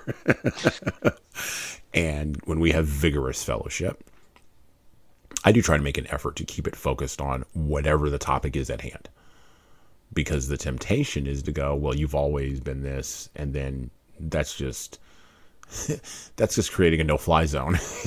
and then she's yeah well you her- did this once and it's like wait right, what right, and then the F-22s are going to come out. She doesn't have MiG; she's got F-22s, and they've got nuclear-tipped, uh, they got nuclear-tipped missiles. yeah, uh, and, then, and then you got to escalate, and then it's just it's just a mess. And so it's not it's not not having conflict; it's having conflict in a smart way. And if you know, people have to figure out how to be married to each other before they can start bringing kids into the world. You know, that's that's that's critical. And you said you know your you said your aunt, one of your aunts got married when she was like nineteen, and I think in previous generations where people had had fewer options for shenanigans. Like you, you talked about going from tequila to, you know, all these other kinds of drugs in the space of, you know, a decade, right? That's options. Like you had, you had options. You had ma- a massive level of just a pharmacopoeia of options that just opened up, right? Whereas if you had been around, let's say in the 1950s, your options are limited. It's weed, maybe, if you can get it Uh, there's heroin floating around, but it's not it's not at scale. Like you really got to go hunt for it. So you've got beer and cigarettes. Yeah, and and I mean, I mean, cocaine was really still. I mean, it was a, but it was more of a pharmacal. It was, It was more yeah. um, Yeah, well, and- well, and the drug laws that came out of the early 20th century were designed to limit. Well, they were designed to do two things. Number one, they were designed to keep black men from raping white women in the South. That was the primary thing. That's what all the Southern senators and Southern representatives voted for, removing Coca Cola, removing cocaine from Coca Cola. Okay, fine, whatever. Because of D.W. Griffith's Birth of a Nation, they they bought into that whole myth. Yeah, okay, great. Not the last time, by the way, that pop culture influenced public policy anyhow. but okay, so let's just take that out. Let's just take that out of the frame for frame for just a minute. But you got that dynamic. But um, the other place where it popped up was in medicinal. Um, so things like toothpaste and powders and things like aspirin. I mean, all that kind of stuff early. But then over the course of time, people were like, well, it's illegal, or not people, corporations were like, well, it's illegal. So rather than go through all that hassle, we'll just make this alternative thing here. Um, and you can call that Protestant infantilization of the public or whatever. But that was the move that they they they they went the direction they went down. Well, it, when you can, or you know, and this is this is a a, a money business savvy. Uh, so so so heroin was initially synthesized by Bayer Mhm. To give to alcoholics to get them off alcohol, Okay, that I did not know, but that makes sense. and and so um, That's like opioids. and so you have, I mean, if you look at early, early uh, you know, 1800 Sears catalogs, hmm uh, you you get, uh, and it was marketed to the wives of farmers in the Midwest. So you have these massive farms, uh, and, and, and like agricultural. Um, uh, field and and you have the woman at home and uh, when the when the kids have left the building they're on the Right. they're on the i mean they're on the farm at what like six eight ten and so so you have a, and so they're marketed to these uh housewives of farmers Right. and now like it was one of the sort of most surreal things is kind of doing the history on these things. Like so you could through the sears catalog for like 18 cents you could have a, a, you could have a needle you could have well you could have a, a, a plunger Mhm. with replacement needles. Hmm and like uh and uh i don't know if it's it doesn't matter the i don't know if it's uh, i think it was either opium or heroin delivered to your house.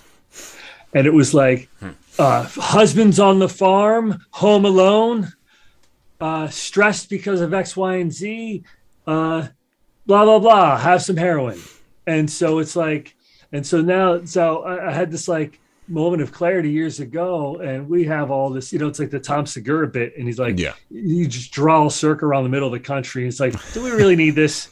And so you think about like the uh, the evolution of uh, those particular societies.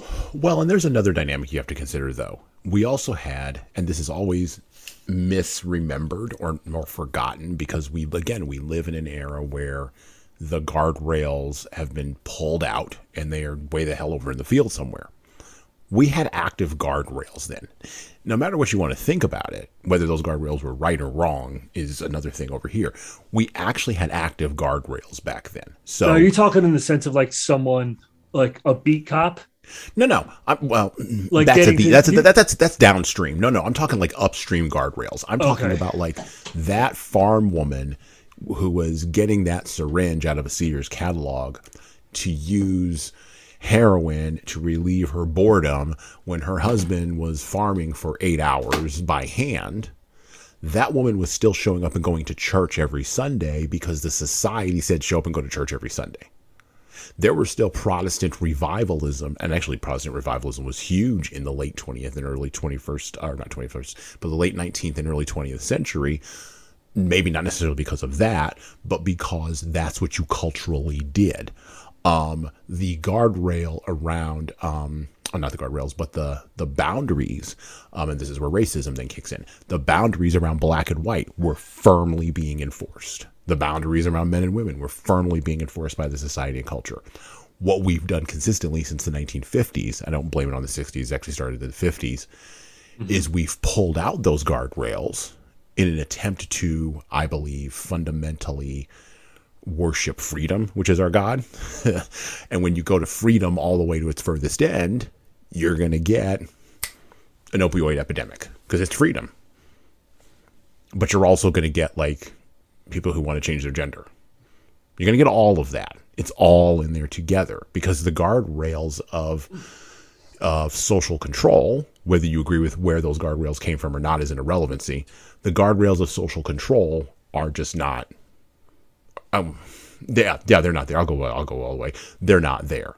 They're just not. You know Well, and, and the freedom. and they don't, and they also don't have the cultural power that they used to have. And so cultural power is huge. So politics and the beat cop, that's all downstream from culture. The Irish Catholic patty cop that's busting your head because you have drugs. He's only busting your head because he has because you have drugs because of the, the culture tells him he can do. I, I, I, so I mean, in the sense of, um, uh, like the the positive aspects of having a beat cop, the positive aspects Oh, of having yeah. a cop yeah, who you engage Oh, with absolutely. everyone in the neighborhood, for sure. Yeah, and it's like it, I just think, I God, I can't think of his name. He's such a tremendous actor uh, in in um in Clockers. Oh, yeah, I know who you're talking about. The cop who's like, "Hey, I got this Yes. tumbling cub for my kids. Uh, I need mattresses. Are you gonna buy some?" And so like he's he's like, "I know your mother. Right. yeah. Get your ass home." And so Well- you have this engagement in a way where it's like, "Oh, I'm part of the community. I am not this outsider coming into this thing and telling you what's right and wrong. I Right. also live here." And I'm saying, like, dude, like this shit doesn't fly. This doesn't fly. Yeah. Well, you saw this in the movie On the Waterfront. So in the movie On the Waterfront, where Marlon Brando is, you know, fighting against well, not fighting, but like he's, you know, part of the the the folks who are on the waterfront moving boxes or whatever, moving cargo, and his brother's running the mob. Keith David. Right. And Keith David. and you've got the um, the parish priest played by um what's his name? I can't remember the actor's name right now, but the parish priest comes down there and the parish priest is like number 1 your brother's a criminal. He's always been a criminal, and I tried to get him, but I couldn't. I couldn't. I couldn't help him. And now you're going down the road to being a criminal, and so this is again an example of that cultural push. You're going down the road to being a criminal, and now I'm going to put guardrails on you. And yes, there are some things that are happening down here that are actually structurally wrong in the waterfront, and we're going to fix those. I would assert that because of where we are at now in 2022 with the fragmentation of you talk about ADD, the fragmentation of attention, the fragmentation of of audiences, the fragmentation of culture. Everybody could pick their own culture that they want now, and they don't really have to apologize again. That's freedom taken to its logical end. If you like that and it's working for you because you get to define who you are, and you don't really care too much about boundaries or guardrails, or you look at those as an impediment, then this is all well and good. This is a candy coated world. This is this is great. If you're a person who goes, you know, and Bill Maher is starting to get there a little bit on this. If you watch some of his stuff recently, you know, maybe we shouldn't talk to three year olds about their sexuality. Maybe that's a step too far maybe like and, and that's a guy by the way who actively was participating in pulling up guardrails not but 10 years ago. So, so I, I want to bring another element to the equation in the freedom sense, and there has been an enormous uh, advancement jump uh, in in the, freedom of wealth from the uh, the poorest communities to now. Oh, yeah. So, what is so you know? So, are there, for instance, are there? Uh, uh, are there uh, uh, black families who live in lower income neighborhoods talking to their children about uh, uh, their sexual identity? in lower income neighborhoods Yeah. Like, is it how much of that is a is a is uh i- i- is is is uh, is an an extension of wealth in the sense of like I got enough like I'm so free and I Right. have enough uh, financial freedom Mhm. that I really don't have any problem. So I'm going to like I need something to attach to because I'm spiritually bankrupt, Bankrupt. because we don't have those those guardrails yeah those guardrails and so now it's and and and uh and so the i guess the how this is not an original thought i, I was wa- uh, watching or reading something along the lines of there was uh in in culture in egypt and there was also a uh, at the height of wealth in India and also Mhm. Egypt, there was a lot of this like gender dysmorphia or or this Mm. gender re- uh, reassignment or these things were happening, but it was only really at the height of the wealth of these societies. And so it's like it's like when you hear people say, uh, "I'm only keto" or "I'm vegan," and uh, Mm, and it's like, dude, that's not a problem. Right. Like the the woman who came into the coffee shop one time and we there was a there was like the equivalent of say like a tablespoon or two of honey doesn't matter how much on like made by glaze with orange juice and honey brushed atop these like energy bars Mhm. and so the lady was like wait there's honey in here they're not vegan and I said, uh, uh, my sincerest apologies. I'll have, I'll, I'll change the sign immediately. And she goes, you know, people have uh, diet restrictions and health things and blah. And I, I was thinking like, veganism isn't a that's not a diet. That's not a health. Re- like you you you you're not allergic to not being a vegan. You know what I mean? So like, And I'm going to pause it right there, Yeah. and we're going to come back.